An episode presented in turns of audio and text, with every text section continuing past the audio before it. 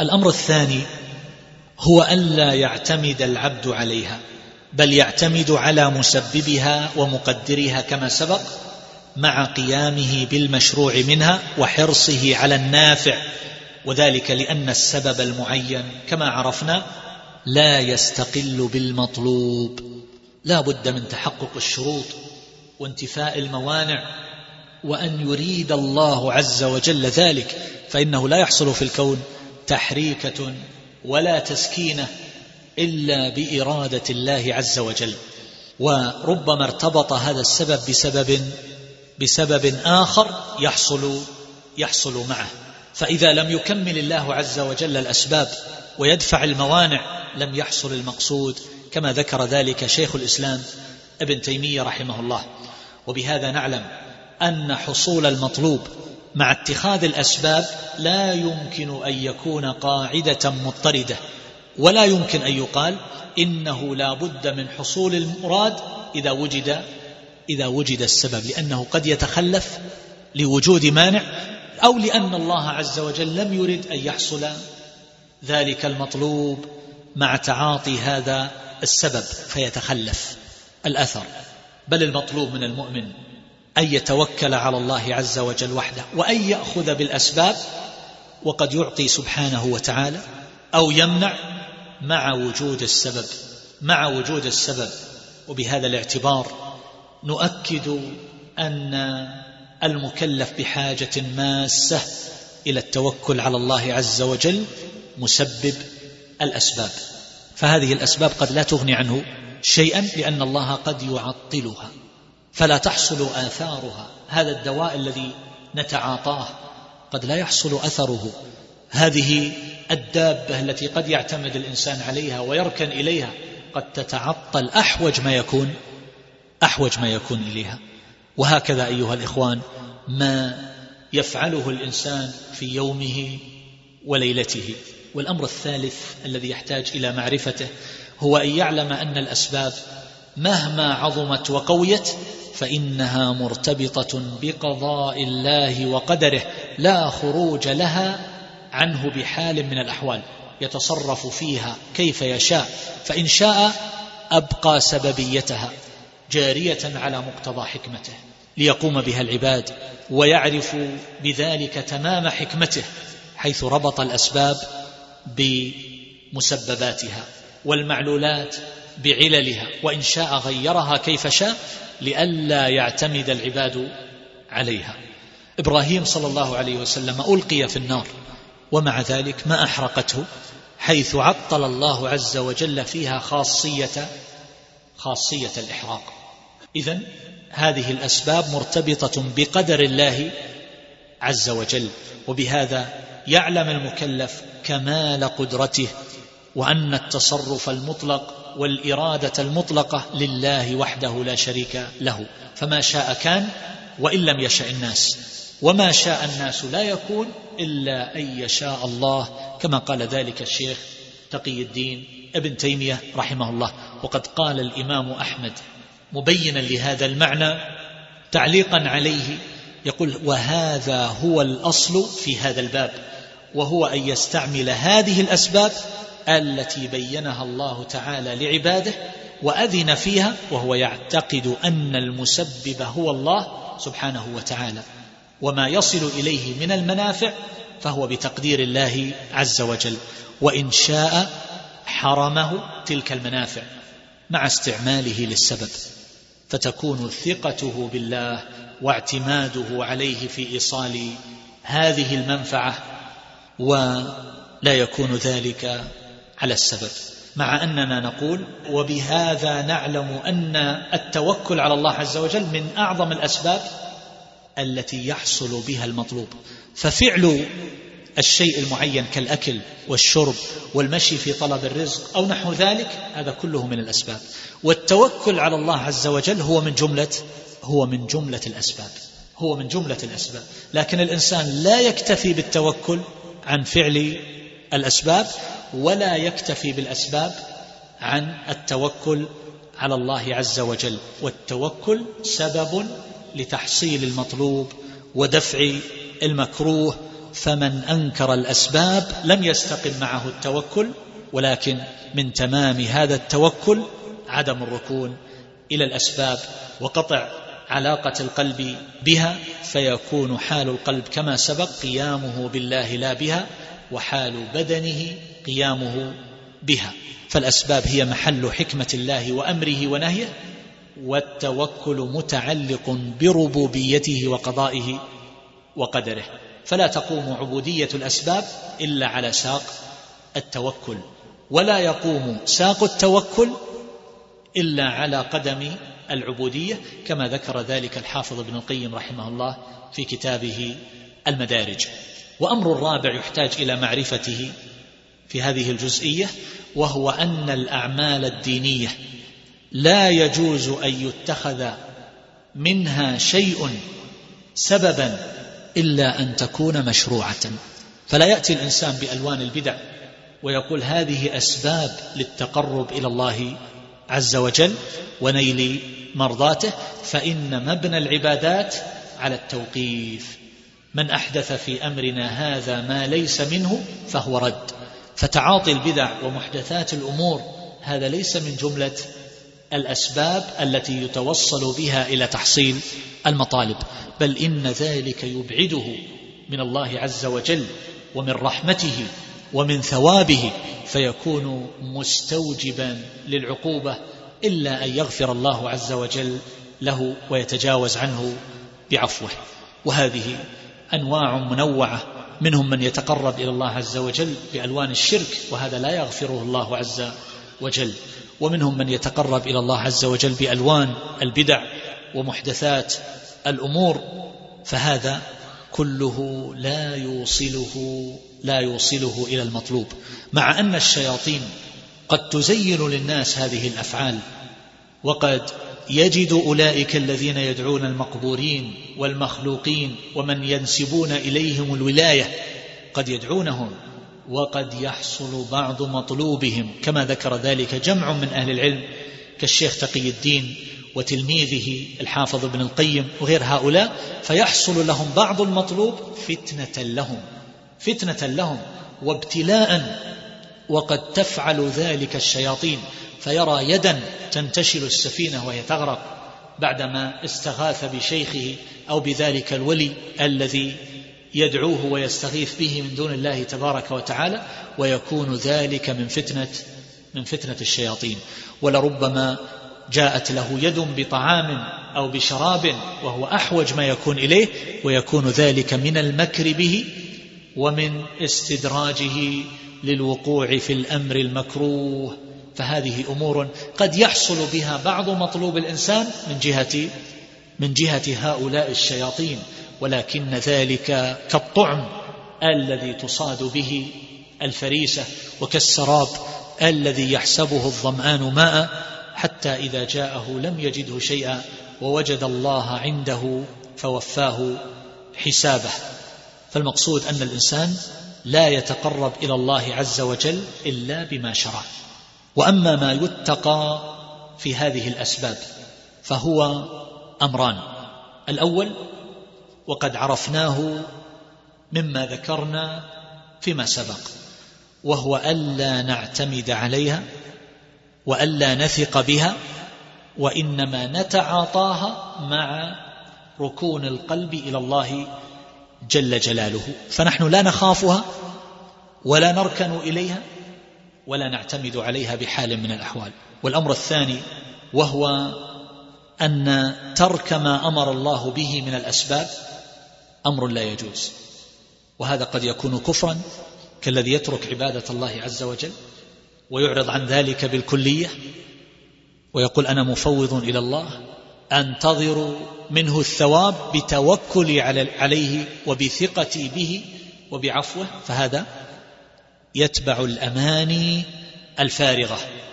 وقد يكون هذا من قبيل الظلم فعلى العبد أن يفعل ما أمره الله عز وجل به ويتوكل عليه وأن يعتقد أن أزمة الأمور كلها بيده سبحانه وتعالى وأن السبب بمجرده لا يضر ولا ينفع ولا يعطي ولا يمنع ولا يقضي ولا يحكم ولا يحصل للعبد مطلوبا ما لم يسبق له به المشيئة الإلهية.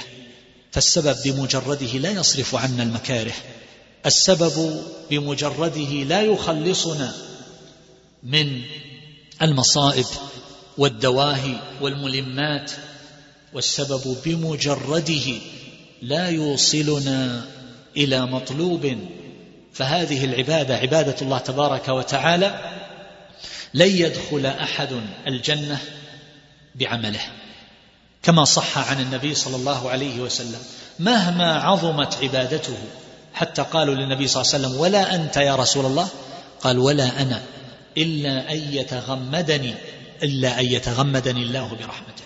فالإنسان لا يركن إلى عبادته وصلاته وصيامه وقيامه لليل وقراءته للقرآن وذكره واستغفاره وإنما يفعل ذلك ويثق بالله عز وجل ويرجو رحمته ويتوكل عليه ويركن إلى جنابه. وبهذا يكون متباعدا عن العجب والغرور والركون إلى النفس فلا تتعاظم. نفسه ولا يتعدى طوره بحال من الأحوال. وقد جمع النبي صلى الله عليه وسلم بين هذين الأصلين بقوله احرص على ما ينفعك واستعن بالله ولا تعجز كما أخرج مسلم في صحيحه. يحرص الإنسان على ما ينفعه ويستعين بالله. ولا يعجز لا يترك الأسباب التي أمر بتعاطيها.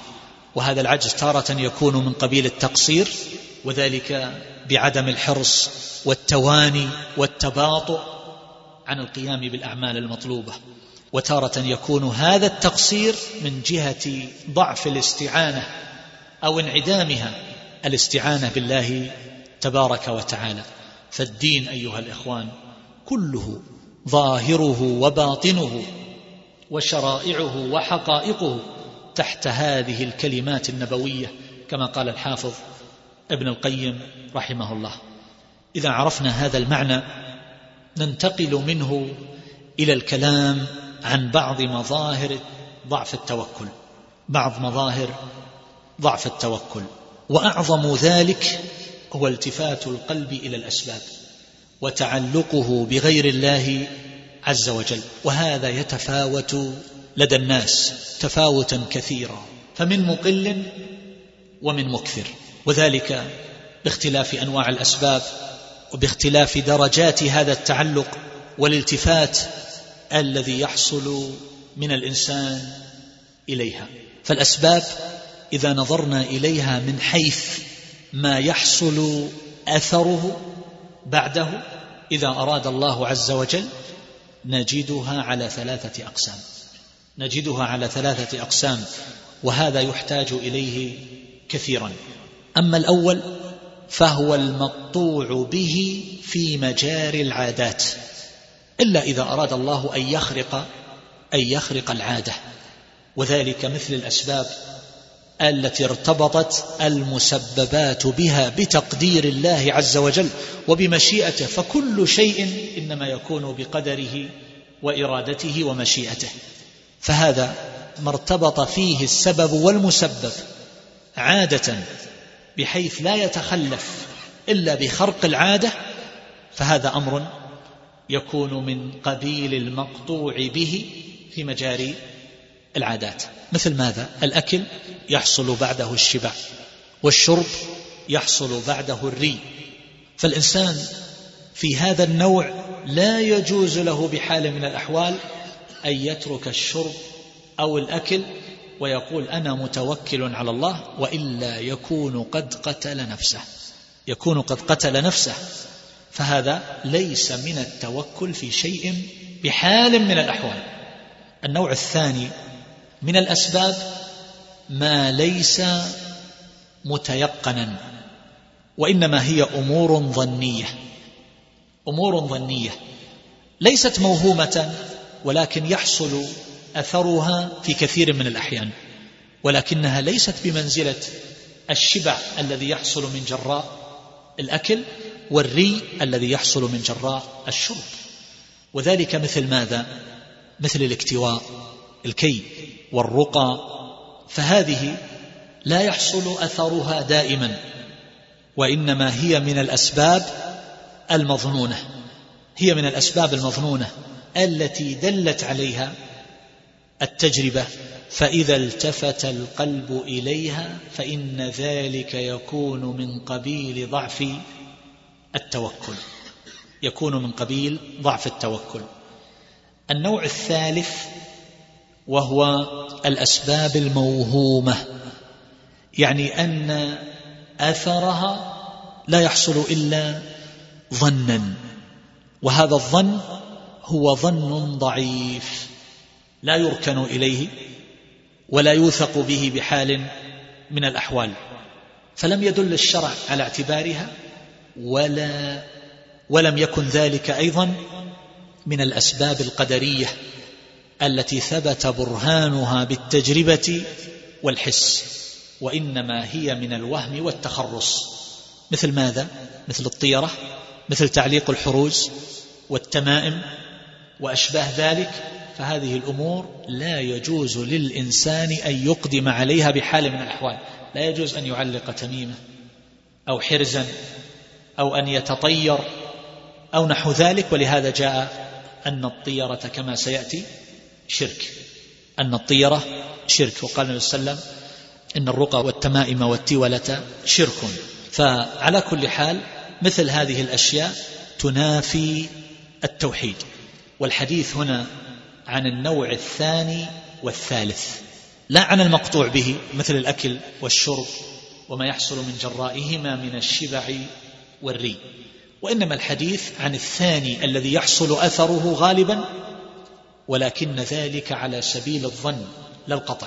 وعن النوع الثالث وهو ما يكون من قبيل الموهوم من قبيل الموهوم. فمثل هذا لا يجوز الالتفات إليه. وقد جاء عن النبي صلى الله عليه وسلم كما في حديث ابن عباس رضي الله تعالى عنهما حديث السبعين الفا عرضت علي الأمم إلى أن قال فنظرت فإذا سواد كثير. قال هؤلاء أمتك. وهؤلاء وهذا هو الشاهد سبعون الفا قدامهم لا حساب عليهم ولا عذاب. قلت ولم؟ قال كانوا لا يكتوون ولا يسترقون ولا يتطيرون وعلى ربهم يتوكلون. الحديث. فظاهر هذا الحديث أن هذه الأمور المذكورة فيه أنها تقدح في كمال التوكل ولذلك ذيله بقوله وعلى ربهم يتوكلون وهذا يمكن أن يفسر بأحد تفسيرين الأول أن تكون هذه الجملة مفسرة لما تقدم من ترك الاسترقاء والاكتواء والطيرة فهم بهذا الترك حققوا التوكل على الله عز وجل في هذا الباب. ويحتمل أن يكون ذلك من قبيل ذكر العام بعد الخاص. فترك هذه الأمور من كمال التوكل.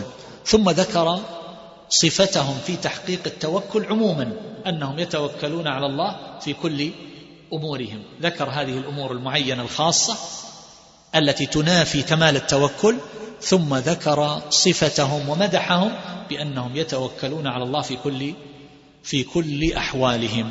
فهذا أعم من الأول.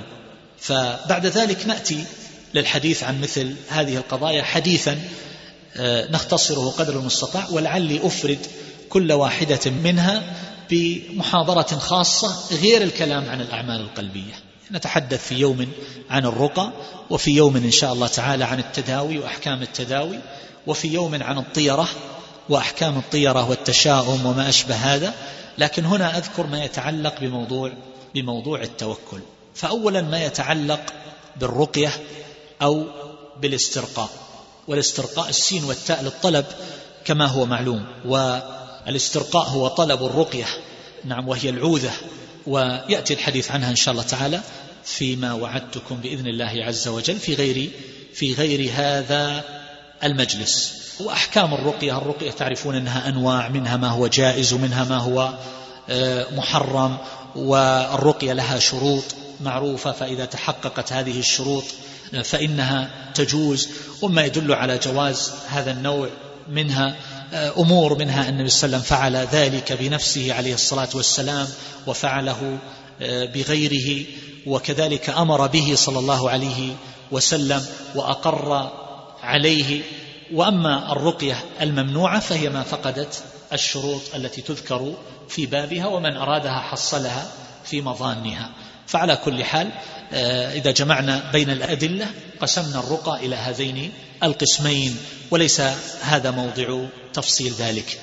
لكن هنا يرد سؤال وهو هل الرقية تنافي التوكل حقا أو تقدح فيه؟ العلماء رحمهم الله لهم في هذه المسألة ثلاثة أقوال. الأول وهو القول بكراهية الرقى والكي من بين سائر الأدوية وقالوا بأن ذلك يقدح في التوكل. واعتمدوا في هذا على الحديث السابق.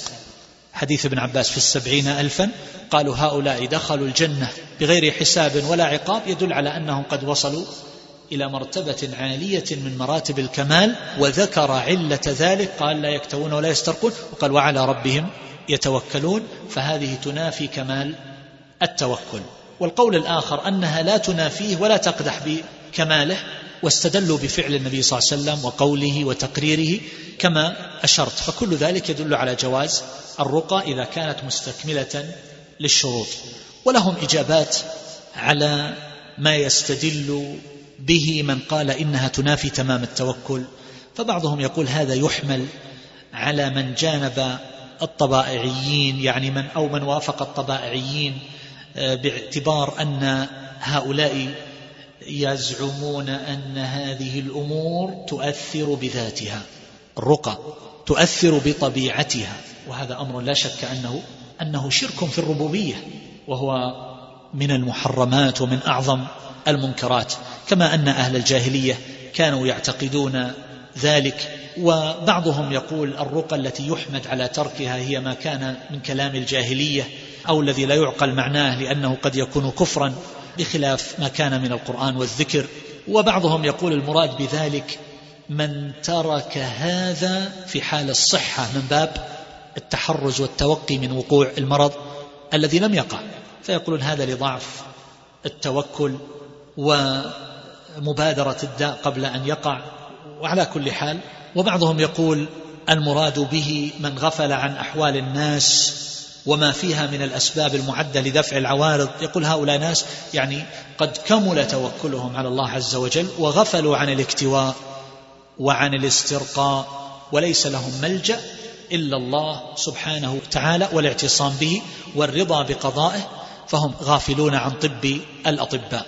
ومنهم من يذكر قولا قريبا من هذا وهو أن المراد بترك الرقى والكي أنهم يعتمدون على الله في دفع الداء لكن هذا لا يقدح في جواز ذلك لثبوت وقوعه في الأحاديث الصحيحة وعن السلف الصالح رضي الله عنه لكن مقام الرضا والتسليم أكمل أكمل من هذا وهذا قريب من الذي قبله أو يشبهه.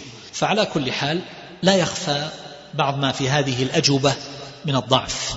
وأولئك الذين قالوا رقى الجاهلية وما أشبه ذلك أو الشرك أو نحو هذا هذه أمور ليس فقط يتركها أولئك من السبعين ألف بل يجب على جميع أهل الإيمان أن يتركوها. إنما الكلام في مرتبة أعلى من ذلك.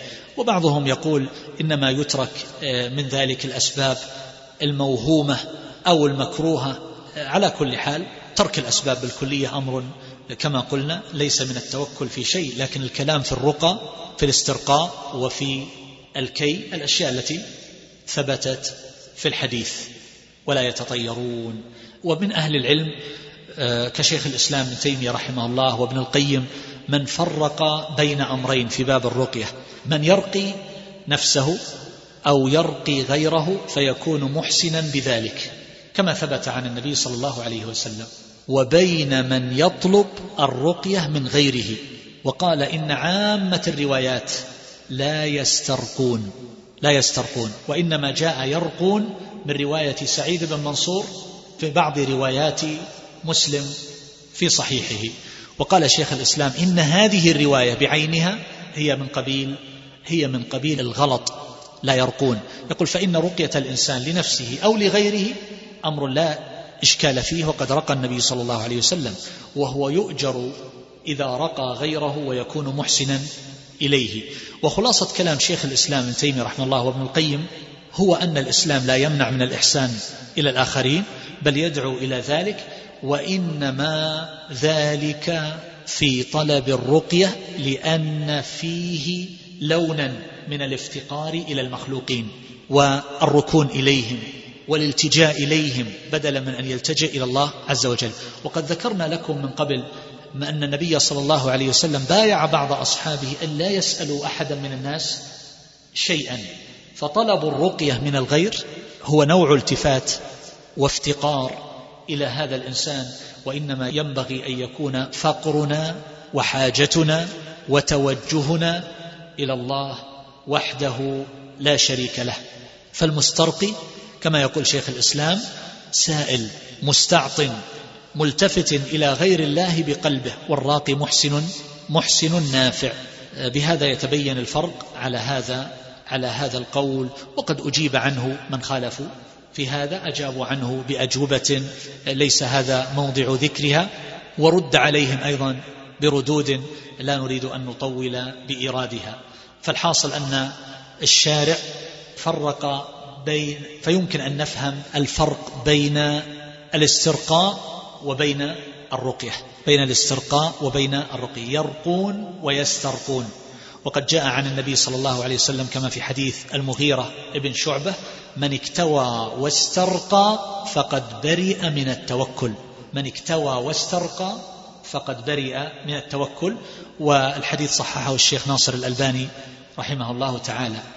لاحظ قال من استرقى ما قال من رقى؟ فقد برئ من التوكل وهذا لا يدل على تحريمه كما فهمنا وكما سيأتي إيضاحه إن شاء الله تعالى. فالحاصل أنهم يتركون طلب الرقية لقوة اعتمادهم على الله عز وجل من جهة ولعزة نفوسهم عن التذلل لغير الله تبارك وتعالى من جهة ثانية ولأمر ثالث وهو أن ذلك لا يخلو من نوع تعلق بغير الله جل جلاله. ولا شك أن هذا من كمال أن هذا من كمال التوكل. وبهذا نعرف الفرق بين هذين الأمرين ويدل عليه هذا الحديث الذي ذكرته آنفا من اكتوى أو استرقى فقد برئ من التوكل. مع أن الإمام أحمد رحمه الله حمله على معنى مغاير وذلك كما يقول لأنه هذا الإنسان الذي يسترقي أو يكتوي يقول ركب ما يستحب التنزيه عنه من الاكتواء والاسترقاء لما فيه من الخطر ومن الخطر في الاكتواء ومن الاسترقاء بما لا يعرف من كتاب الله عز وجل أو ذكره لجواز أن يكون شركا أو استعملها معتمدا عليها لا على الله فيما وضع فيها من الشفاء فصار بهذا أو بارتكابه المكروه بريئا من التوكل فإن لم يوجد واحد من هذين وغيرهما من الأسباب المباحة إلى آخر ما ذكر. وهذا فيه إشكال لا يخفى لأن جميع أهل الإيمان ينبغي عليهم أن يتنزهوا من الاسترقاء أو الرقية بالأمور التي لا تعرف أو الأمور التي تكون من قبيل الشرك. ولا يجوز بحال من الأحوال لا يجوز لأحد أن يعتمد اعتمادا تاما كاملا على الرقية فهذا توكل لا يجوز محرم. فالمقصود أن أولئك من السبعين ألف أو أولئك السبعين ألفا هؤلاء قد وجدت لهم مزية رفعتهم إلى هذا الحد أنهم يدخلون الجنة بغير حساب ولا عقاب فلا شك أنهم حصلوا مرتبة عالية جدا في كمال التوكل والإيمان بالله عز وجل وتحقيق الإسلام والله تعالى أعلم. وقد جاء الأمر الصريح بأمر النبي صلى الله عليه وسلم أمر بطلب الرقية لما كما في حديث عائشة أمرني النبي صلى الله عليه وسلم أو أمر أن يسترقى من العين كما في الصحيحين. وفي حديث أم سلمة أن النبي صلى الله عليه وسلم قال لجارية رأى بوجهها سفعة كأنه سواد فقال بها نظرة فاسترقوا لها. فسر بعضهم النظرة بأنها عين الجن عين الجن. لكن هذه الأحاديث لا تشكل على ما سبق والله تعالى أعلم. فيمكن أن يحمل ذلك على الرخصة.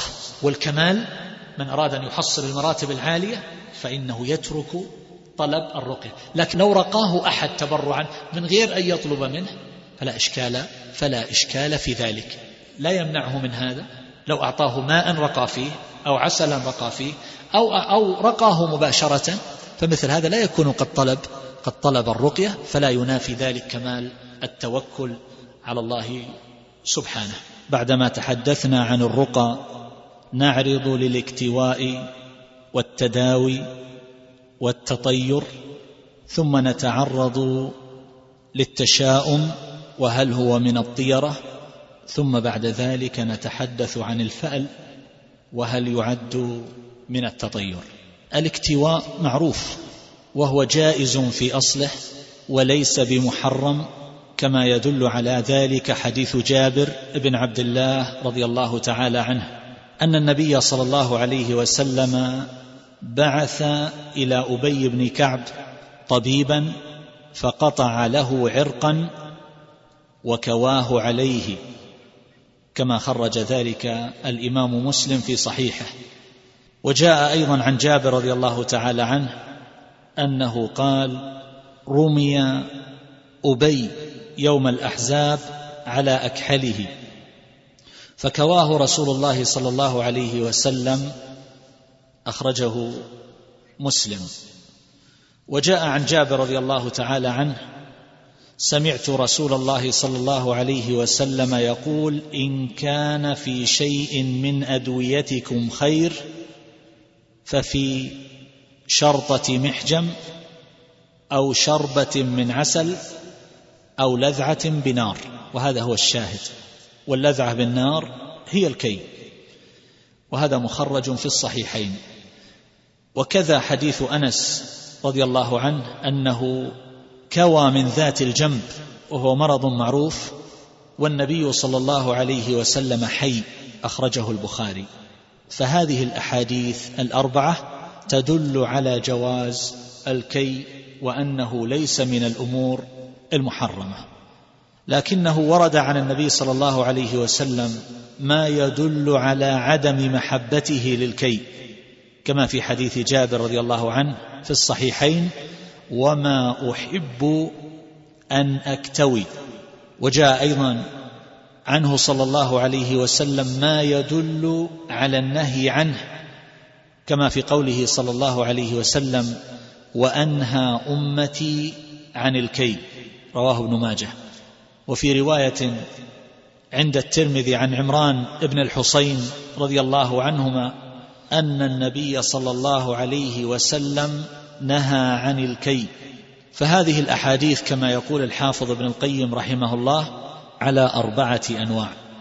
الأول فعله صلى الله عليه وسلم والثاني عدم محبته له والثالث الثناء على من تركه والرابع النهي عنه.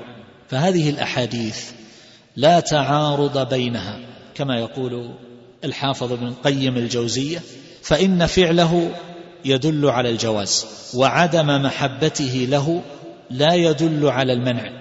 وأما الثناء على تاركه فيدل على أن تركه أولى. وأما النهي عنه فعلى سبيل الاختيار والكراهة.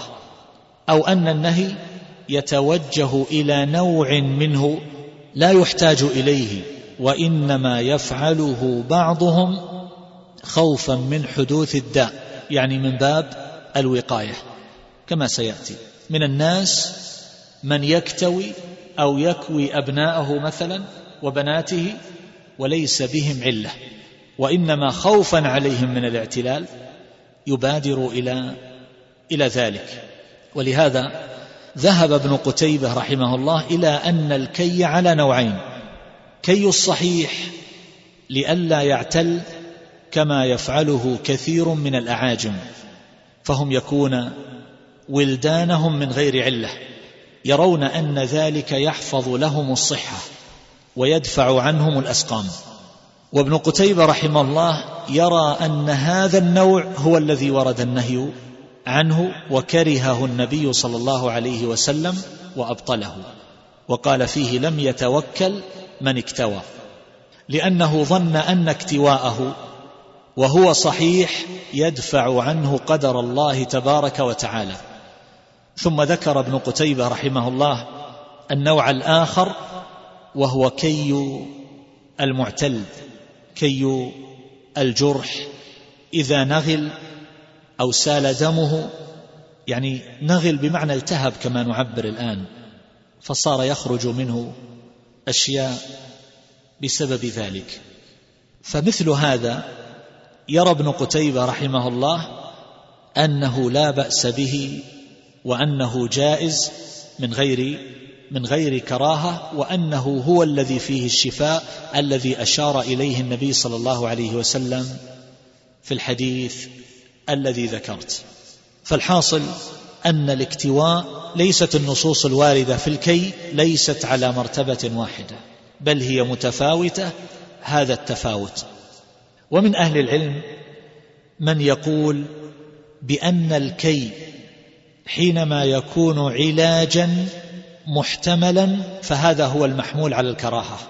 وحينما يكون دواء يغلب على الظن أو يقطع بأثره فإن ذلك لا يحمل عليها.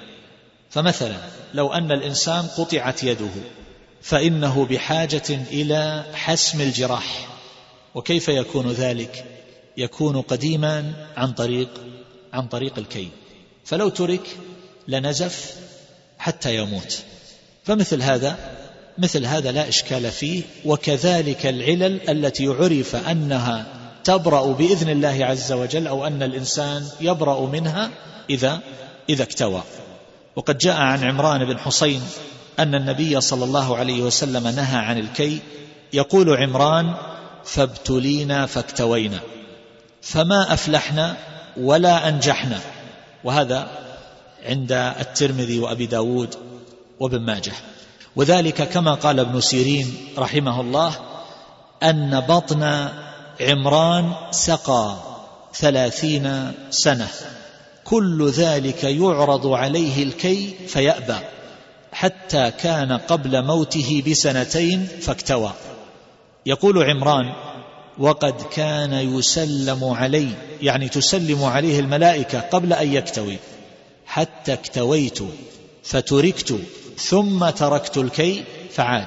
وهذا يدل على أن من قارف شيئا من هذه الأمور المذكورة في حديث السبعين الفا أنه إن تاب فإن ذلك ينفعه. فالطريق أمامه ليكمل توكله لأجل أن يكون من هؤلاء السبعين الفا الذين يدخلون الجنة من غير حساب ولا عذاب. ومعلوم أن التوبة تكون من المعاصي والأمور المحرمة كما أن التوبة تكون من فعل المكروه وتكون من عموم التقصير. وذلك أن الإنسان يتوب من تقصيره كالذي يتوب من ترك السنن الرواتب أو يتوب من ترك الوتر أو يتوب من فعل مكروه من المكروهات مع أنه لم يفعل شيئا محرما. فمثل هذا تصح توبته والتوبة متوجهة في هذه المحال. والله تعالى أعلم ويدل عليه حديث عمران بن حسين رضي الله تعالى عنه فقد تاب من الكي فرجعت الملائكة تسلم عليه رضي الله تعالى عنه وأرضاه. بعد الكلام عن الكي وأن الأحاديث على أنواع نخلص من هذا بأن الأقرب والله تعالى أعلم أن الكي من الأمور المكروهة وأن كمال التوكل أن كمال التوكل لا يتأتى مع الكي فإن فعله الإنسان لا يكون قد أقدم على شيء محرم ولكن الأولى أن يتنزه عنه أن يتنزه عنه. هذا خلاصة الكلام في هذه المسألة والعلم عند الله عز وجل. أنتقل بعد ذلك إلى التداوي. وهل ينافي التوكل؟ وإنما ذكرت ذلك لأن الكي والرقى من التداوي. وقد جاء عن جماعة من السلف من الصحابة رضي الله تعالى عنهم وجماعة من التابعين وسلف الأمة أنهم تركوا التداوي. ولما قيل لأبي بكر الصديق رضي الله عنه في مرض موته ندعو لك الطبيب؟ قال الطبيب أمرضني. لما قيل لعمر بن عبد العزيز حينما وضع له السم فأكله ومرض قيل له نطلب لك الطبيب. قال لو كان الدواء تحت وسادتي ما مددت يدي. فهذه حال لبعض السلف وأصحاب المراتب العالية في درجات العبودية. فهل التداوي يتنافى مع التوكل ويخل به ويؤثر عليه؟ يقال الأصل في التداوي الجواز.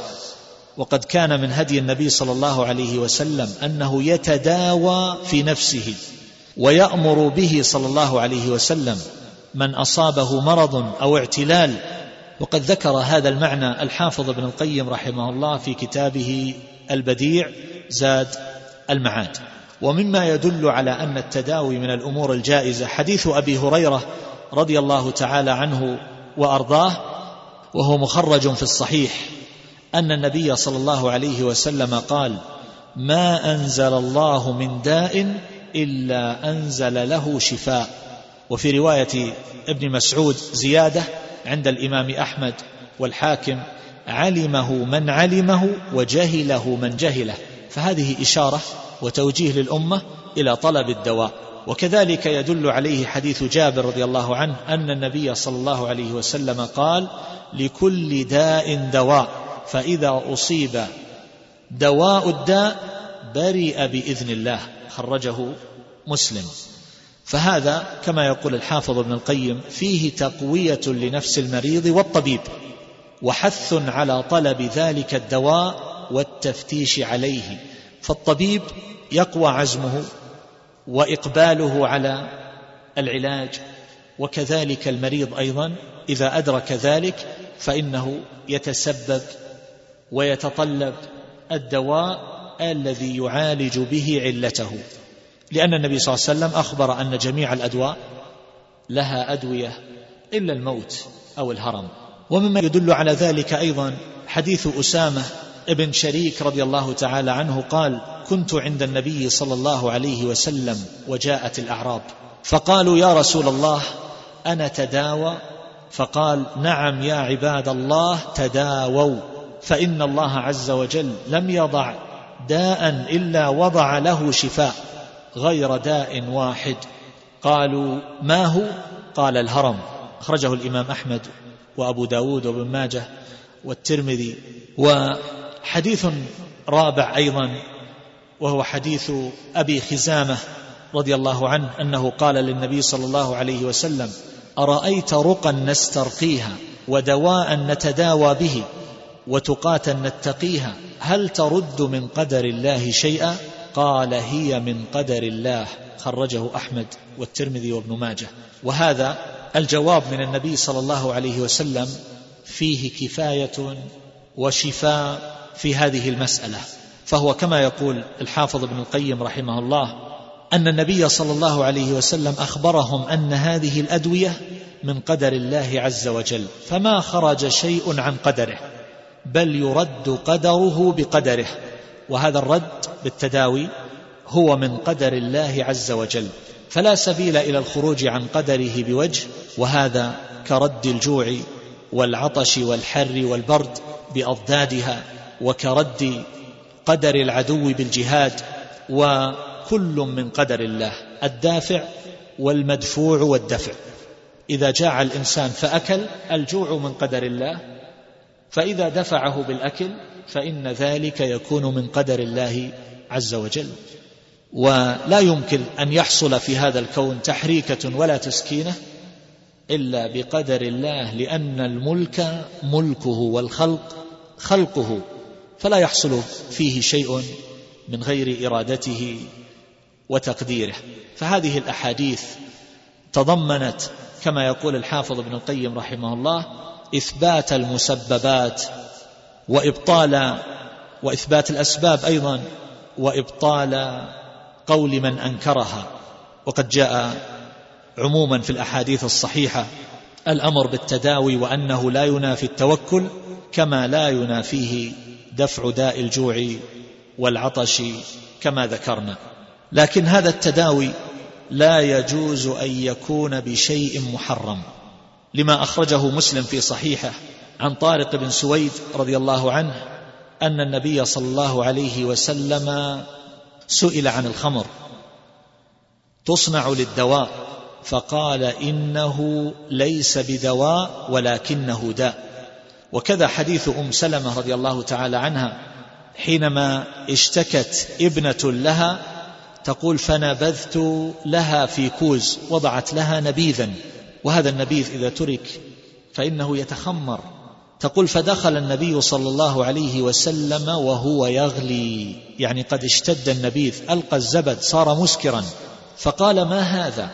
فقلت إن ابنتي اشتكت فنبذت لها هذا. فقال صلى الله عليه وسلم إن الله لم يجعل شفاءكم في حرام. إن الله لم يجعل شفاءكم في حرام.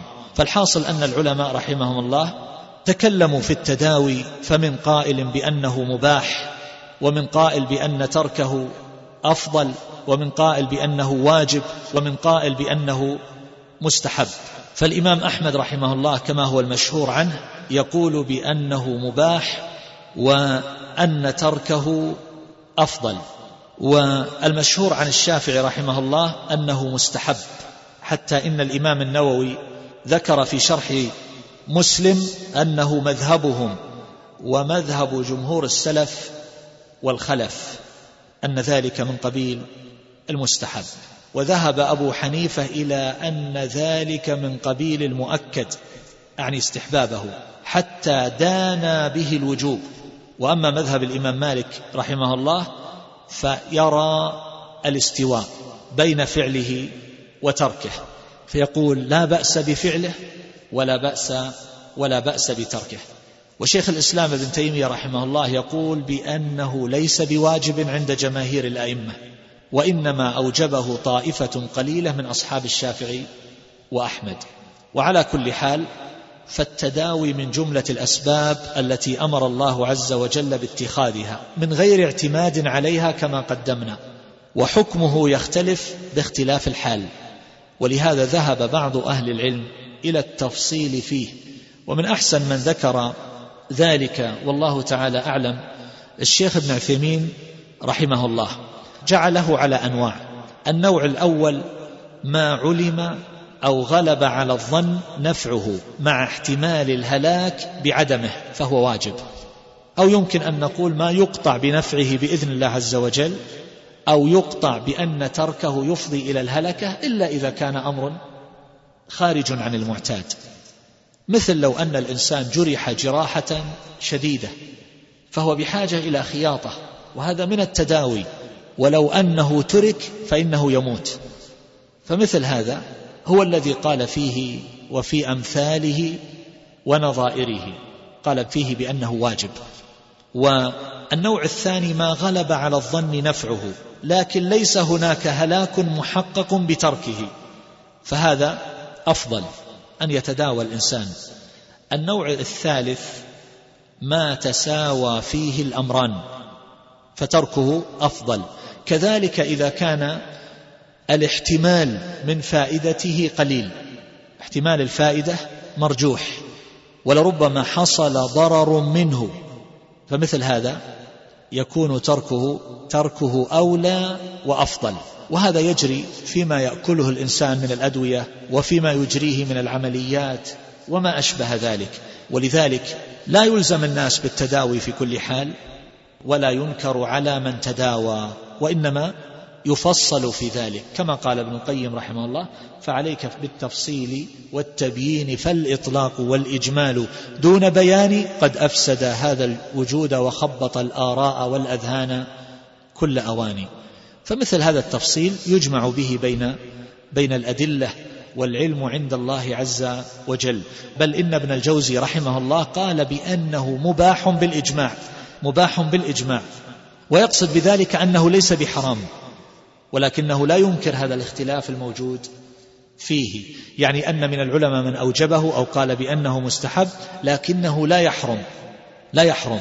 فهو يقول لا يلتفت إلى قوم قد رأوا أن التداوي خارج عن التوكل لأن الإجماع على أنه لا يخرج من التوكل لا يخرج من التوكل. وذلك لأن النبي صلى الله عليه وسلم أمر بالتداوي وتداوى صلى الله عليه وسلم وهو إمام إمام المتوكلين ومقدمهم صلى الله عليه وسلم. وجاء في حديث عثمان بن عفان في صحيح مسلم أن النبي صلى الله عليه وسلم رخص إذا اشتكى المحرم عينه أن يضمدها بالصبر. وهذا من التداوي وذلك يدل كما قال ابن جرير وغيره بأن ذلك لا يتنافى مع التوكل ولا يؤثر في إيمان العبد وفي مرتبته عند الله جل جلاله. ذلك من جملة الأسباب. كما أن الإنسان إذا جاع ففزع فالتجأ إلى الطعام والشراب ونحو ذلك فإن ذلك لا ينقص مرتبته ولا يخرجه من دائرة التوكل ولا من أهل الكمالات فيه. وهكذا ما يعرض للإنسان من الأمراض والعلل في الجملة. بعد ذلك ننتقل إلى أمر ثالث مما نذكره في هذه الليلة وهو التطير. التطير. والتطير كانوا يتطيرون بالسوانح والبوارح من الطير والظباء وغيرها. كانوا في الجاهلية إذا أرادوا أمرا نفروا الطير. فإن طار يمنة تفاءلوا به وإن طار يسرة تشاءموا به وقعدوا عن حاجتهم ورجعوا عن أسفارهم إن كانوا يريدون إن كانوا يريدون السفر. يتطيرون بالسوانح والبوارح فالسانح ما ولاك ميامنه والبارح ما ولاك مياسره. والذي يأتي من الأمام فهو الناطح والذي يأتي من الخلف فهو القاعد والقعيد عندهم. ثم صار ذلك يطلق على التشاؤم عن التطير يطلق على التشاؤم بكل مرئي ومسموع ومعلوم فيدخل فيه التشاؤم بالأسماء والألفاظ والأشخاص والأرقام والألوان والشهور والأيام ونحو ذلك. ثم استعملوه فيما هو أوسع من ذلك كما قال الحافظ ابن عبد البر رحمه الله. استعملوه في كل شيء من الحيوان وغير الحيوان فتطيروا من الأعور والأعضب والأبتر ثم توسعوا كما قال الراغب الأصفهاني فصار يطلق ذلك على كل ما يتفاءل به ويتشاءم. وكنت قرأت في إحدى الصحف خبرا نقل ولم يعلق عليه ولا أدري لماذا نقلوه هكذا أنه في الصين تم منع السيارات التي تحمل أرقاما منحوسة. لاحظ. منحوسة. منعت من العمل خلال فترة اختبارات القبول في الجامعات الصينية. ذلك إرضاء لأولياء الأمور الخائفين من فشل أولادهم في تلك الاختبارات. وذكرت إحدى الصحف هناك أن أكبر شركة لسيارات الأجرة تقول بأن جميع السيارات التي تنتهي أرقامها بالرقم أربعة الذي يطابق لفظة الفشل بلهجة سكان شنغهاي لن تعمل خلال تلك الفترة. وذكر رئيس الشركة أن العديد من أولياء الأمور يرفضون استخدام السيارات التي تنتهي أرقامها بأربعة لأنهم يعتبرون أنها تجلب لهم سوء الحظ. يقول ورأينا العديد منهم يغضبون منا لاستخدام تلك السيارات لنقل أولادهم خلال السنوات الماضية. فهذه الجاهلية موجودة عند الأمم الوثنية وموجودة عند الغربيين وموجودة للأسف عند كثير عند كثير من المسلمين. وهذا التطير لا شك أنه أنه محرم. وإذا نظرنا إلى النصوص الواردة في هذا المعنى نجد ما يلي. أولا أنها تذكر أن التطير من أعمال الجاهلية. ولذلك لم يذكره الله تبارك وتعالى إلا عن أعدائه كقوله تبارك وتعالى فإذا جاءتهم الحسنة قالوا لنا هذه وإن تصبهم سيئة يطيروا بموسى ومن معه ألا إنما طائرهم عند الله ولكن أكثرهم لا يعلمون. وطائرهم هنا في الآية هو ما قضي عليهم وقدر لهم أو هو شؤمهم إنما جاءهم من قبله تعالى على قول بعض المفسرين. ومن ذلك أن الله عز وجل قال واضرب لهم مثلا أصحاب القرية إذ جاءها المرسلون إلى قوله قالوا إنا تطيرنا بكم لئن لم تنتهوا لنرجمنكم وليمسنكم منا عذاب أليم قالوا طائركم معكم أئن ذكرتم بل أنتم قوم مسرفون ومن ذلك أيضا قيل ثمود لنبيهم صالح صلى الله عليه وسلم كما قال الله عز وجل ولقد أرسلنا إلى ثمود أخاهم صالحا أن اعبدوا الله فإذا هم فريقان يختصمون. إلى قوله قالوا اطيرنا بك وبمن معك. قال طائركم عند الله بل أنتم قوم تفتنون. وأمر آخر نلحظه عند النظر في هذه النصوص وهو أن الشارع حكم على الطيرة بأنها من المحرمات الشركية. كما جاء في حديث ابن مسعود رضي الله عنه مرفوعا الطيرة شرك الطيرة شرك وما منا إلا ولكن الله يذهبه بالتوكل. وكذلك حديث عبد الله بن عمرو رضي الله عنهما أن النبي صلى الله عليه وسلم قال من ردته الطيرة عن حاجته فقد أشرك. قالوا فما كفارة ذلك؟ قال أن تقول اللهم لا خير إلا خيرك ولا طير إلا طيرك ولا إله غيرك. وهذا صححه الشيخ ناصر الدين الألباني رحمه الله. وأمر ثالث نلحظه في تلك النصوص أنه لا ارتباط بين الأعيان المتطير بها وبين جلب المنافع والمضار. الجهة منفكة لا علاقة بين هذا التطير وبين هذه الأشياء المتطير بها. كما قال الإمام القرطبي رحمه الله نقلا عن العلماء بأن هذه الأمور المتطير بها لا تعلق لها بتلك الأمور التي ربطت بها في نظر أولئك المتطيرين ولا علم لها بكائن فضلا عن مستقبل فتخبر به ولا في الناس من يعلم منطق الطير إلا ما اختص الله عز وجل به سليمان عليه الصلاة والسلام. فمما يدل على عدم الارتباط حديث أبي هريرة رضي الله عنه مرفوعا لا عدوى ولا طيرة ولا هامة ولا صفر. وهو مخرج في الصحيحين وفي زيادة عند مسلم ولا نوء ولا غول. ولا هذه الأرجح أنها نافية وهي مضمنة لمعنى النهي.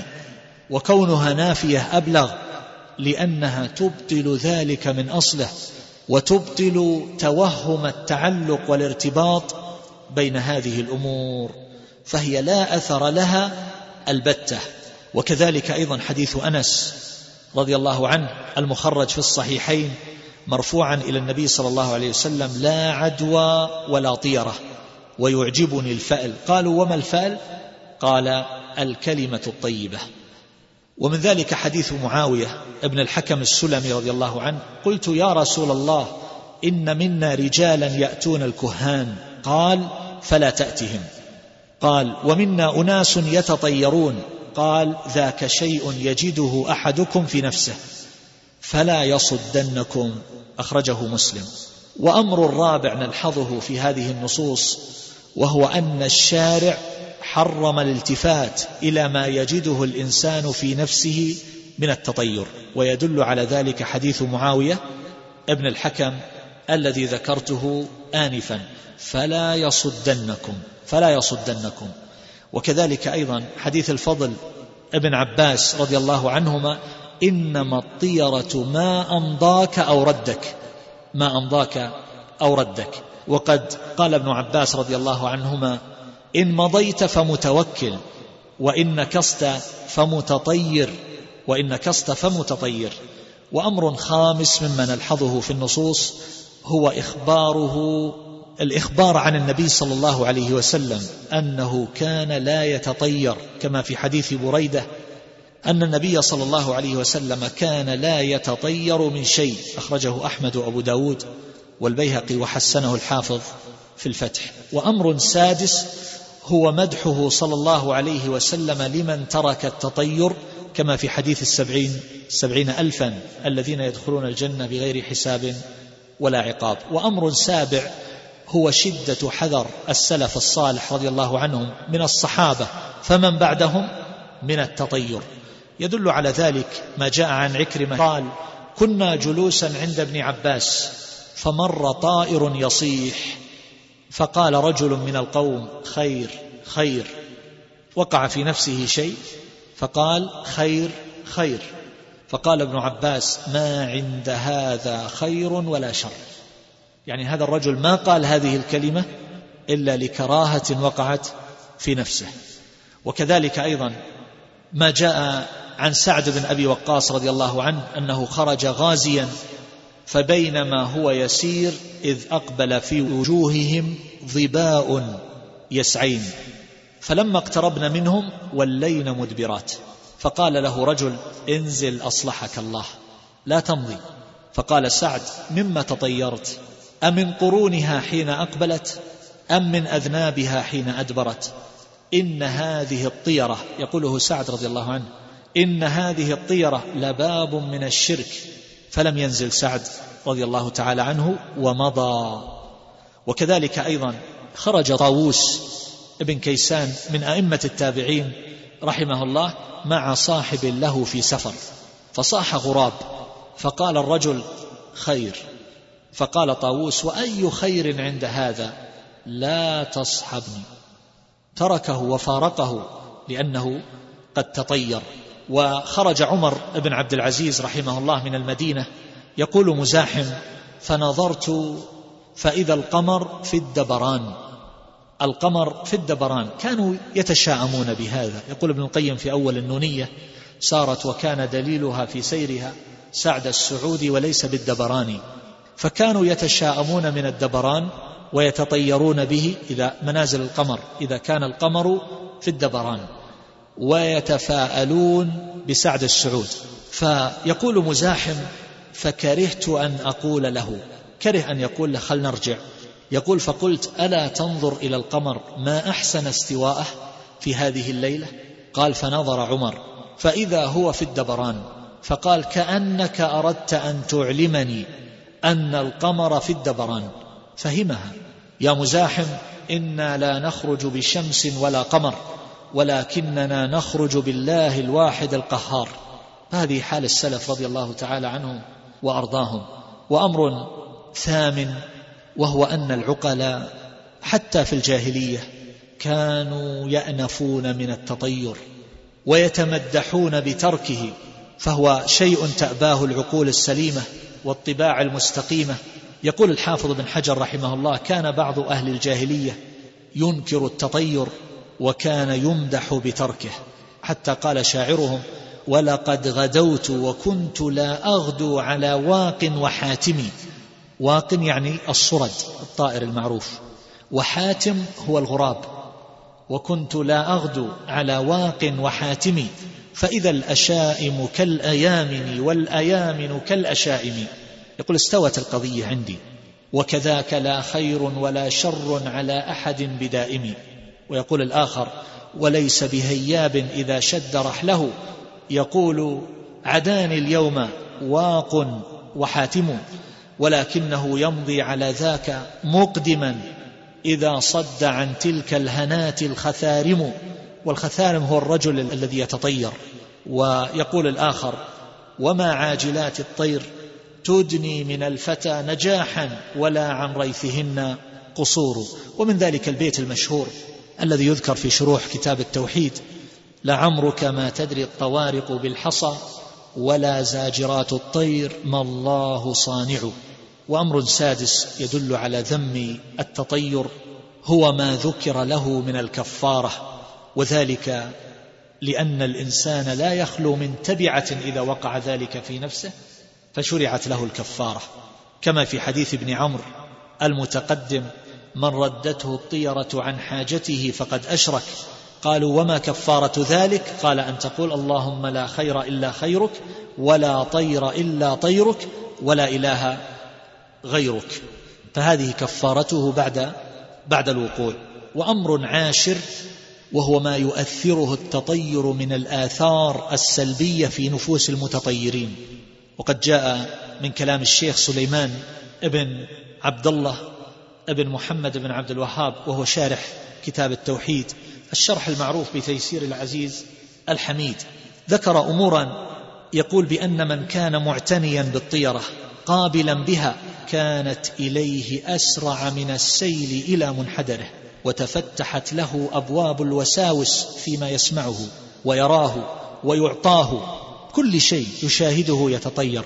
وقد آه، ذكر لبعض الإخوان أن بعض الأبناء أهدوا أباهم في يوم العيد سيارة أعطوه مفتاحها وأرادوا أن يفاجئوه بذلك فلما نظر إلى لوحتها لم تعجبه فزجرهم غاية الزجر ورمى عليهم ذلك المفتاح ورد هديتهم وتحولت تلك الهدية والبر والإحسان إلى شيء آخر.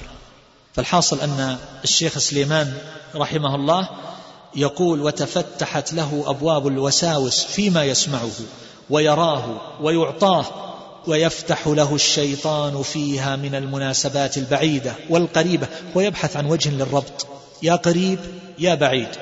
يقول في اللفظ والمعنى ما يفسد عليه دينه وينكد عليه عيشه فالواجب على العبد التوكل على الله عز وجل ومتابعة الرسول صلى الله عليه وسلم وأن يمضي لشأنه لا يرده شيء من الطيرة عن حاجته فيدخل في الشرك.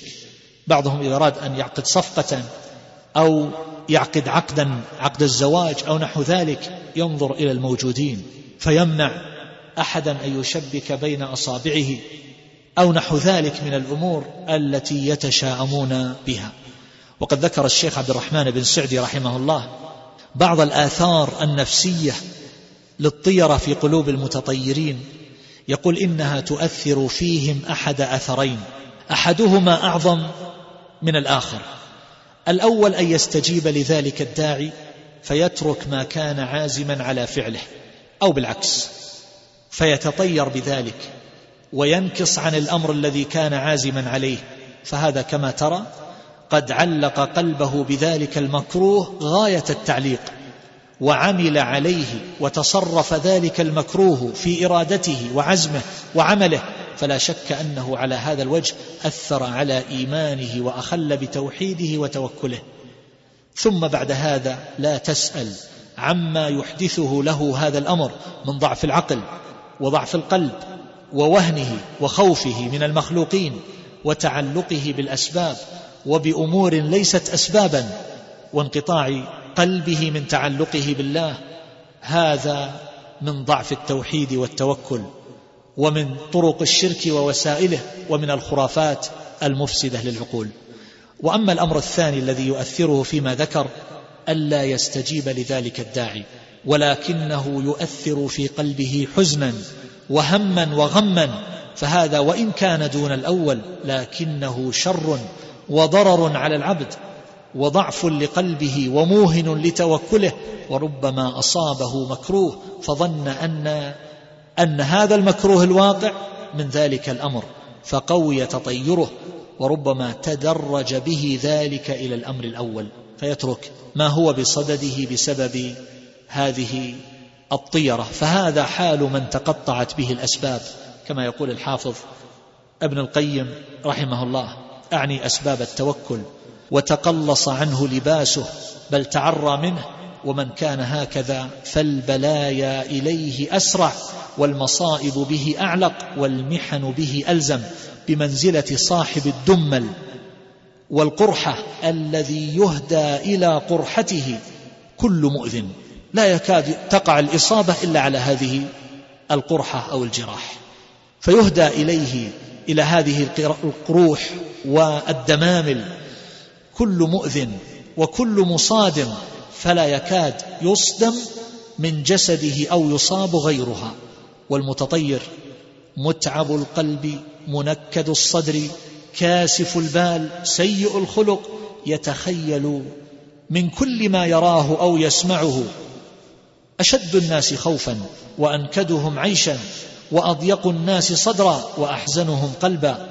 كثير الاحتراز والمراعاة لما لا يضره ولا ينفعه.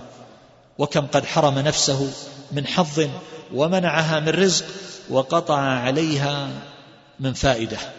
فالحاصل هذا كله يدل على ذم الطيرة وأنها تنافي التوحيد وتنافي التوكل. فينبغي لمن وجد من نفسه شيئا أو خاف أن تغلبه دواعي الطبيعة أن يجاهد نفسه على دفعها وأن يستعين بالله على ذلك ولا يركن إليها بحال من الأحوال. وأما وجوه منافاة التطير للتوحيد والتوكل فذلك خمسة أوجه. الأول أنها من إلقاء الشيطان وتخويفه ووسوسته. والأمر الثاني أنها من ادعاء علم الغيب. هو يعرف كأنه يكتشف المكاره والمصائب التي ستصيبه في المستقبل ويحاول أن يتحرز منها. وأمر ثالث وهو أنه تعلق بغير الله خوفا وطمعا. فصار تعلقه بهذا الغراب أو بهذا الصرد أو بهذه الظبا أو نحو ذلك. وأمر الرابع أنه اعتمد على أسباب وهمية لا حقيقة لها وإنما تخيلها وهي ليست من قبيل الأسباب لا شرعا ولا قدرا وهذا أمر ينافي التوكل. ذكر أن أحد الولاة خرج في بعض أيامه لمهمة من مهماته فاستقبله رجل أعور فتطير به وأمر بحبسه فلما رجع من عمله لم يلق شرا أمر بإطلاق ذلك الأعور. فقال له ذلك الرجل سألتك بالله ما كان جرمي إذ حبستني؟ فقال لم يكن لك عندنا جرم ولكن ولكن تطيرت بك لما رأيتك. فقال وهل أصبت في يومك برؤيتي فقال لم ألق إلا خيرا. فقال أيها الأمير أنا خرجت من منزلي فرأيتك فلقيت في يوم الشر والحبس. وأنت رأيتني فلقيت في يومك الخير والسرور. فمن أشأمنا؟ من أشأمنا؟ يقول أنا خرجت رأيت هذا السلطان فحبست. وأنت خرجت فرأيتني فلقيت خيرا. هذا يدل على أنه لا علاقة بين هذه الأمور لأنها مجرد تخمينات وظنون وهي من قبيل الحدس والخرص كما قال الحافظ ابن القيم وما كان هذا سبيله فيصيب تارة ويخطئ تارات لا من باب الارتباط وإنما ذلك أن الناس كما قال ابن القيم رحمه الله إذا وقع شيء منه ولو كان الذي لا يقع هو الغالب فإنهم يحفظون ما وقع وينسون الذي ينسون الذي لم يقع مع أن الواقع منه نادر وإنما الناس يتناقلون ما صح ووقع ويعتنون ويعتنون به. وقد قال ابن قتيبة رحمه الله من شأن النفوس حفظ الصواب للعجب به والاستغراب وتناسي الخطأ. قال ومن ذا الذي يتحدث أنه سأل منجما فأخطأ وإنما الذي يتحدث به وينقل أنه سأله فأصاب. وهذا مشاهد الذين يفسرون الرؤى أيضا وليس هذا من التطير. لكن من باب أن الشيء بالشيء يذكر. يحدد لهم اليوم والتاريخ والساعة ثم لا يقع فينسون ذلك. وإذا فسر لهم شيئا فوقع تناقلوه وتحدثوا به في المجالس وحفظوه وجعلوا ذلك من مناقبه ومعرفته وبصره وحفظه في التأويل. ويقول ابن قتيبة يقول بأن الصواب إذا كان بين أمرين فقد يقع للمعتوه والطفل فضلا عن أولي العقل لأنه يقول سيقع كذا أو لن يقع كذا فهو إما أن يقع وإما أن لا يقع فقد يقع في بعض الأحيان فيقال إنه قد قد أصاب. هذه عائشة رضي الله تعالى عنها كانت تستحب أن تتزوج المرأة أو يبنى بها في شوال وتقول ما تزوجني رسول الله صلى الله عليه وسلم إلا في شوال فأي نسائه كان أحظى عنده مني؟ مع أن الناس في الجاهلية كانوا يتطيرون من ذلك لكن فعل أولي العزم والقوة من أهل الإيمان الذين صح توكلهم واطمأنت قلوبهم إلى ربهم وعظمت ثقتهم بما عنده علموا أن ما شاء الله كان وما لم يشأ لم يكن وأنهم لن يصيبهم إلا ما كتب الله لهم وأنهم ما أصابهم من مصيبة إلا وهي في كتاب من قبل أن يخلقهم ويوجدهم وعلموا أنهم لا بد أن يصيروا إلى ما كتبه وقدره ولا بد أن يجرى عليهم وأن تطيرهم لا يرد قضاءه وقدره عنهم بل قد يكون تطيرهم من أعظم الأسباب التي يجرى عليهم بها القضاء والقدر فيعينون على أنفسهم كما يقول الحافظ ابن القيم رحمه الله تعالى. فأنفسهم هي سبب إصابة المكروه لهم فطائرهم معهم.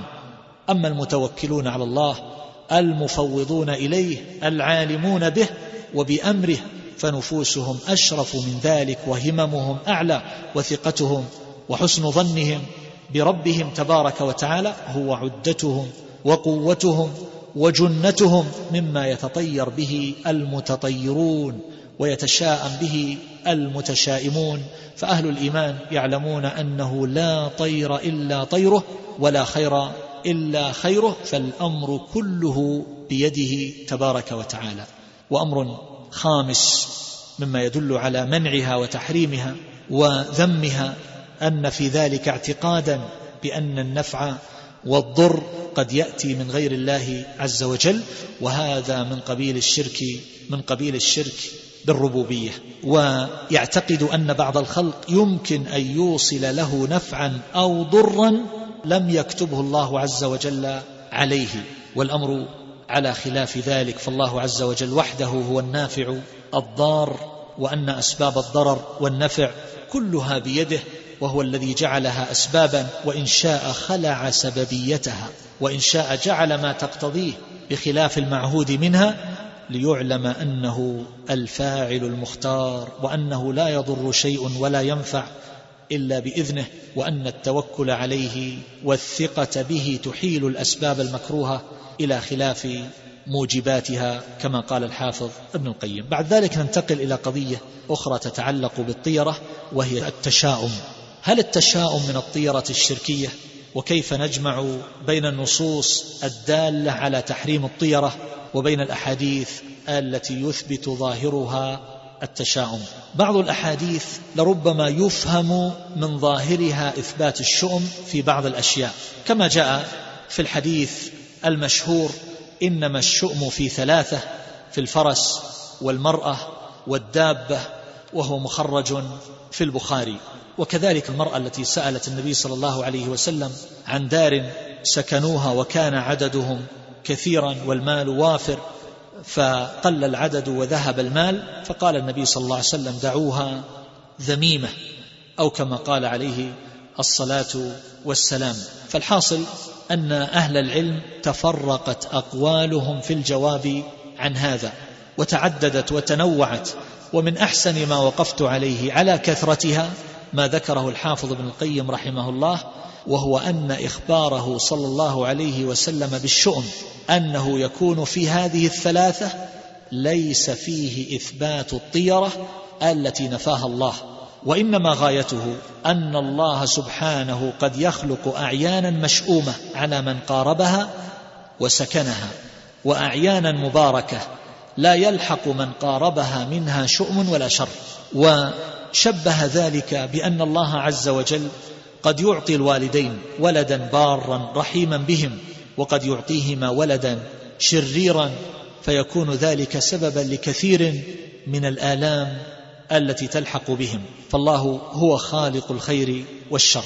وعلى كل حال ذكر كلاما طويلا إلى أن قال والفرق بين هذين النوعين يدرك بالحس فكذلك في الديار والنساء والخيل فهذا لون والطيرة الشركية لون. ولغير ابن القيم رحمه الله كلام في هذا كثير كالخطابي والحافظ آه، ابن رجب رحمه الله. بعد ذلك أقول هل الفأل من الطيرة؟ التفاؤل. فقد سبق أن النبي صلى الله عليه وسلم كان يعجبه الفأل فهو من هديه صلى الله عليه وسلم.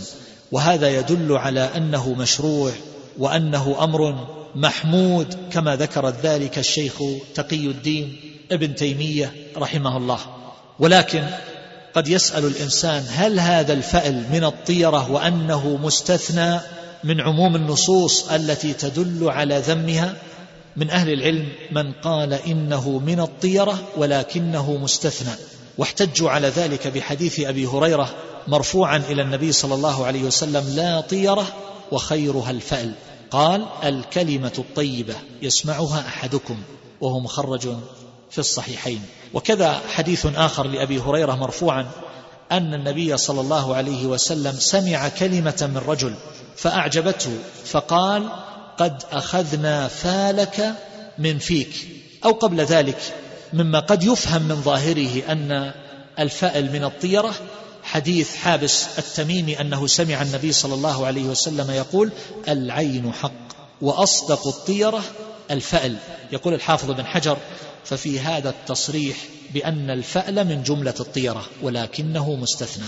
والقول الآخر بأن الفأل ليس من الطيرة واستدلوا لذلك بحديث أنس بن مالك رضي الله عنه أن النبي صلى الله عليه وسلم قال لا عدوى ولا طيرة ويعجبني الفأل الصالح الكلمة الحسنة.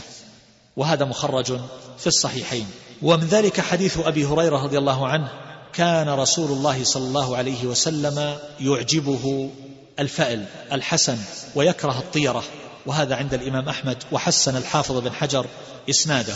وأجابوا عن أدلة الأولين التي أضافت الفأل إلى الطيرة قالوا هذه الإضافة تشعر بأن الفأل من جملة الطيرة وليس كذلك بل هي إضافة توضيح. وهذا هو الأقرب والعلم عند الله عز وجل.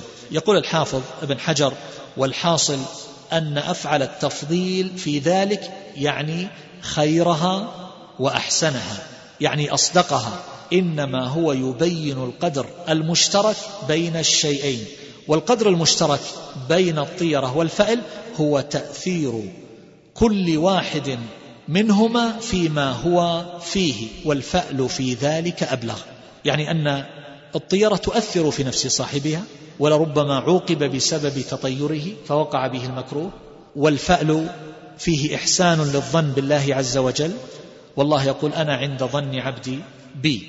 ولهذا قال الحافظ ابن القيم رحمه الله في حديث أبي هريرة بأن الفأل من الطيرة أو ما يشعر بأن الفأل من الطيرة وأنه خيرها يقول فأبطل الطيرة وأخبر أن الفأل منها ولكنه خيرها. ففصل بين الفأل والطيرة لما بينهما من الامتياز والتضاد ونفع أحدهما ومضرة الآخر ونظير هذا منعه من الرقى بالشرك وإذنه في الرقية إذا لم تكن شركا لما فيها من المنافع الخالية من المفسدة. بعد ذلك ما الفرق بين الفأل والطيرة؟ من الفروقات بين الفأل والطيرة الأول ما ذكره الخطابي رحمه الله بأن مصدر الفأل يكون عن نطق وبيان فكأنه خبر عن غيب بخلاف غيره من الطيرة فإن مستندها عن حركة حركة الطائر أو صوت الطائر أو نحو ذلك وليس فيه بيان أصلا وإنما هو تكلف ممن تعاطاه. والأمر الثاني هو أن الفأل من طريق حسن الظن بالله عز وجل وهذا مطلوب. وأما الطيرة فلا تكون غالبا إلا في السوء ولهذا كرهت كما قال القرطبي رحمه الله بأنها من قبيل الاتكال على شيء سوى الله تبارك وتعالى والفأل كما يقول النووي يستعمل فيما يسوء وفيما يسر وأكثره في السرور والطيرة لا تكون إلا في الشوم وقد تستعمل مجازا في السرور. فالفأل والطيرة كما قال الحافظ ابن القيم رحمه الله وإن كان مأخذهما سواء ومجتناهما واحد فإنهما يختلفان بالمقاصد ويفترقان بالمذاهب. فما كان محبوبا مستحسنا تفاءلوا به وسموه الفأل وأحبوه ورضوه وما كان مكروها قبيحا منفرا تشاءموا به وكرهوه وتطيروا منه وسموه طيرة تفرقة بين الأمرين وتفصيلا بين الوجهين وأمر ثالث وهو أن الفأل هو أن يفعل أمرا أو يعزم عليه متوكلا على الله عز وجل فيسمع كلمة طيبة تسره مثل أن يسمع إنسانا يتكلم يقول يا نجيح يا مفلح يا راشد يا سعيد أو نحو ذلك.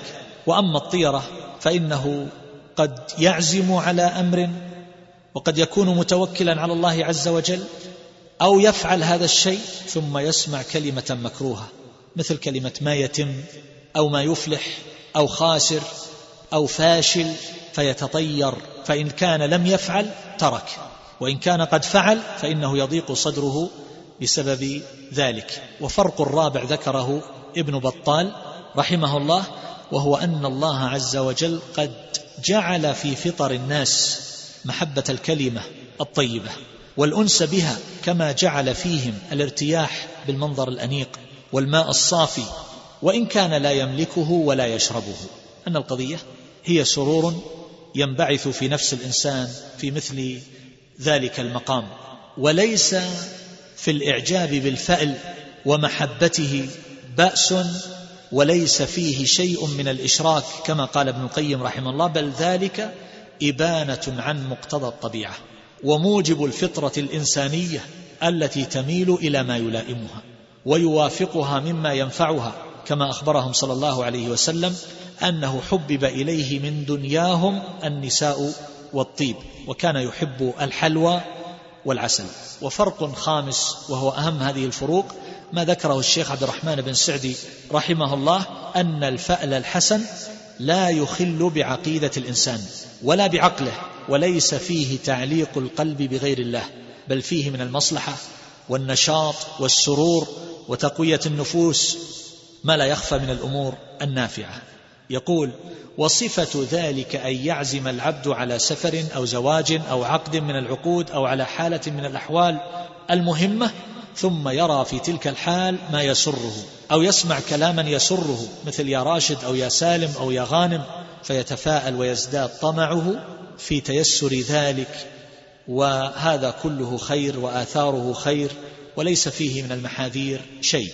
وأما قول النبي صلى الله عليه وسلم وخيرها الفأل فإنه كما قال ابن القيم رحمه الله ينفي عن الفأل مذهب الطيرة من تأثير أو فعل أو شركة ويخلص الفعل منها. يقول ابن القيم وفي الفرقان بينهما فائدة كبيرة وهي أن التطير هو التشاؤم من الشيء المرئي والمسموع.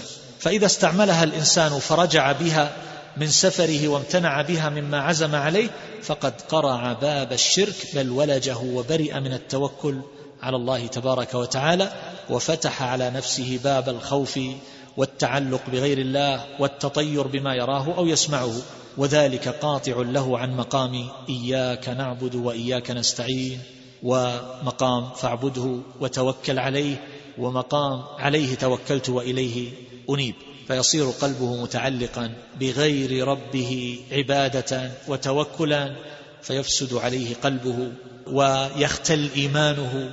فأين هذا من الفعل الصالح السار للقلوب؟ المؤيد للآمال الفاتح لباب الرجاء المسكن للخوف الرابط للجأش الباعث على الاستعانة بالله. والتوكل عليه والاستبشار المقوي لأمله السار لنفسه. فهذا ليس من الطيرة في شيء ولهذا استحب النبي صلى الله عليه وسلم الفأل وذم وكره الطيرة.